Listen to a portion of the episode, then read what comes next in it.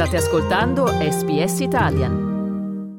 State ascoltando un podcast di SBS Italian con voi oggi Massimiliano Gugole. Un fallimento, così il Presidente della Repubblica Sergio Mattarella ha descritto l'uso dei manganelli da parte della polizia verso i ragazzi. Il riferimento era alle manifestazioni a Firenze e a Pisa di venerdì 23 febbraio in cui cortei di studenti pro-Palestina sono stati bloccati da cariche della polizia. Un clima di repressione che ha superato il limite, secondo la segretaria del Partito Democratico Ellie Schlein, mentre il ministro Matteo Salvini sceglie di non commentare le parole del Presidente Mattarella difendendo le forze dell'ordine nel loro complesso. Non è intervenuta nel dibattito fino a questo momento la Presidente del Consiglio, Giorgia Meloni, impegnata nei giorni scorsi al primo G7 a guida italiana, che secondo gli annunci della vigilia avrebbe dovuto svolgersi interamente in videoconferenza, ma Meloni ha poi deciso di guidarlo dalla capitale ucraina Kiev per mandare un segnale forte a due anni dall'inizio della guerra con la Russia.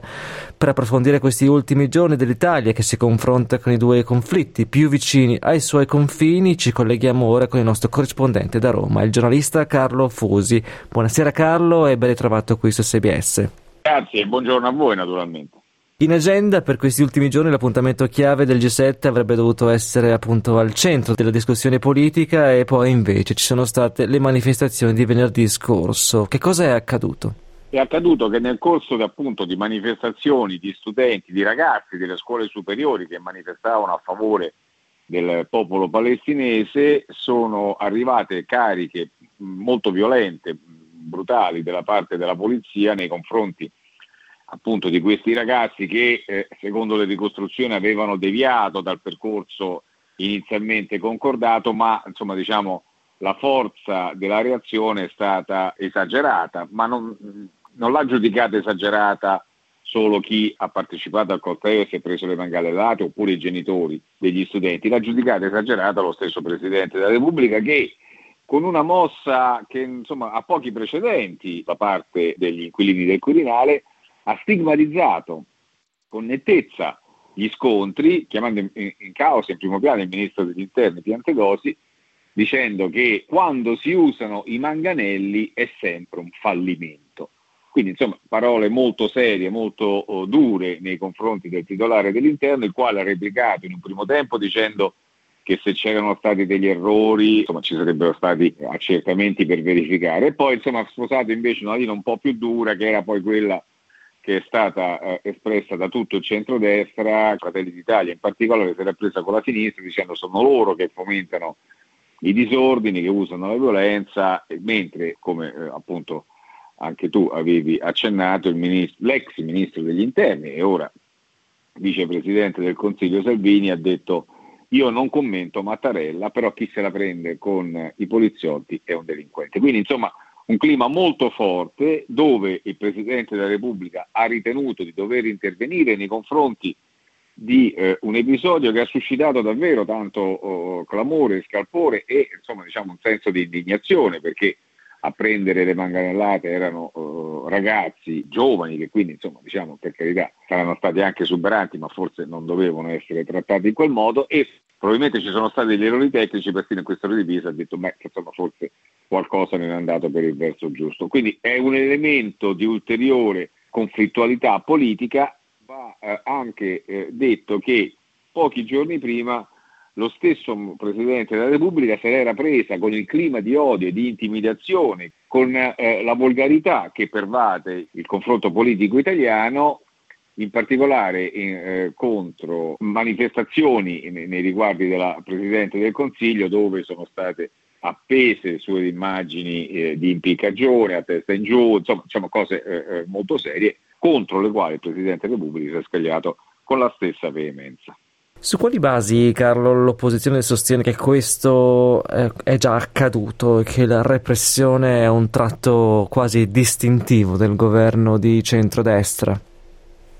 Beh, è un elemento eh, appunto di polemica politica perché ce ne sono state anche altri di casi in cui appunto diciamo, la reazione delle forze di polizia è stata eccessiva, insomma non paragonabile a quello che stava accadendo, come pure in generale secondo le forze di sinistra c'è eh, da parte delle, eh, del governo e della maggioranza un atteggiamento eh, esageratamente critico con scarsa attenzione nei confronti di quelle che sono le necessità del confronto, del dialogo, insomma l'occupazione di posti nel sottogoverno, nella RAI, le modalità espressive di alcuni ministri nei confronti del dissenso che viene espresso dai partiti di opposizione, insomma viene denunciato un clima di intimidazione quasi verso chi critica che eh, naturalmente non fa bene né al confronto politico né alla coesione sociale, elemento a cui il Presidente della Repubblica in tante circostanze si è riferito come un dato da mantenere. In realtà il confronto politico italiano insomma, è molto violento e, e insomma, diciamo, eh, anche gli atteggiamenti che, eh, eh, verbali che vengono espressi non sono commendevoli, ultimo dei quali il più clamoroso, quello eh, del presidente della regione eh, Campania, Vincenzo De Luca, che ha manifestato insieme ad altri sindaci, altri amministratori in piazza a Roma davanti alla sede del governo contro eh, la legge sull'autonomia differenziata che eh, il governo, la maggioranza ha valato soprattutto sotto la spinta di Matteo Salvini e ha usato un epiteto insomma, molto volgare nei, eh, nei, riguardi della Presidente eh, eh, del Consiglio e le forze di centrodestra hanno detto vedete allora non siamo solo noi che creiamo un clima d'odio, ci sono responsabilità anche da parte dell'opposizione. Parleremo poi del G7 a Kiev, ma per concludere questo capitolo ti vorrei chiedere se secondo te il silenzio di Giorgia Meloni su questi fatti è solo temporaneo, appunto dettato dagli impegni o tradisce un certo imbarazzo su quanto è accaduto? Ma no, io credo, penso che il silenzio rimarrà, a meno che insomma, non, ci sa, non ci siano delle condizioni particolari per le quali lei viene spinta a esprimersi. Non è questo, non è nell'atteggiamento della Presidente del Consiglio intervenire su questi fatti, ci sono state anche manifestazioni nei confronti di giovani di destra di H. Lavenza dove pure le, le forze di polizia sono intervenute, anche in quel caso non è intervenuta per fare quello che secondo l'opposizione avrebbe dovuto fare, cioè prendere le distanze da quel tipo di idee, da tipo, dal, dal passato insomma, diciamo, della, della destra italiana che lei incarna. No, io credo che non interverrà, ma non credo che però sia per imbarazzo. Io penso che, eh, ma questo l'ha detto lei stessa, la Presidente del Consiglio non intende discutere quella roba lì, non intende confrontarsi con quel tipo di polemica, intende fare le cose che eh, ha detto di voler fare nella campagna elettorale, mantenere gli impegni e poi presentarsi davanti ai cittadini per essere giudicata sulla base appunto degli impegni se sono stati eseguiti, se sono stati assolti oppure no.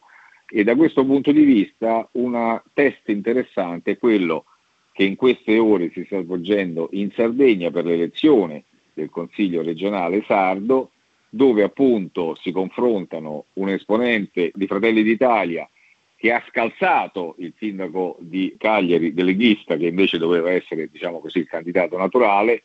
e si confronta con un, uh, una esponente Todd del centro-sinistra che vede insieme sia il PD che i 5 Stelle, quindi quello è un test che potrebbe avere una rilevanza significativa ed è il primo test politico che arriva dopo le elezioni politiche per capire, per misurare se appunto l'atteggiamento che finora ha tenuto la Presidente del Consiglio è quello giusto oppure no. Noi siamo in collegamento con il nostro corrispondente da Roma, il giornalista Carlo Fusi, andiamo quindi ora al G7 di Kiev. Quali sono stati i momenti più importanti di questo incontro? Ah, intanto il primo momento, quello più significativo, è quello che eh, hai detto direttamente tu, cioè il fatto che Giorgia Meloni, che presiede il G7, ha voluto essere presente fisicamente nella capitale eh, eh, dell'Ucraina a testimonianza eh, della vicinanza dell'Italia ma di tutta l'Europa nei riguardi del presidente ucraino e quindi de- del popolo ucraino aggredito dalla Russia a due anni di distanza dall'inizio del conflitto, dall'inizio dell'invasione. Le parole usate da Meloni sono state davvero molto forti. Peraltro l'Italia ha stretto eh, con eh, il presidente dell'Ucraina un patto con l'Ucraina, un patto decennale di sostegno, anche se eh, i fondi non sono stati indicati perché forse insomma, eh, eh, scarseggiano. Però insomma, la vicinanza al popolo ucraino, la resistenza del popolo ucraino è stata molto forte. Meloni e gli altri leader sono andati, hanno deposto fiori in onore dei soldati caduti e, e, e la Presidente del Consiglio italiano ha detto questa terra in riferimento all'Ucraina è un pezzo della nostra casa, ci sono gesti eroici da parte di pochi uomini che cambiano il corso della storia, sono state le sue parole, uno di questi è avvenuto qui a Kiev il 24 febbraio di due anni fa, qui dove la resistenza eroica del popolo ucraino è iniziata, qui dove il piano di Putin di rovesciare il governo democratico rieletto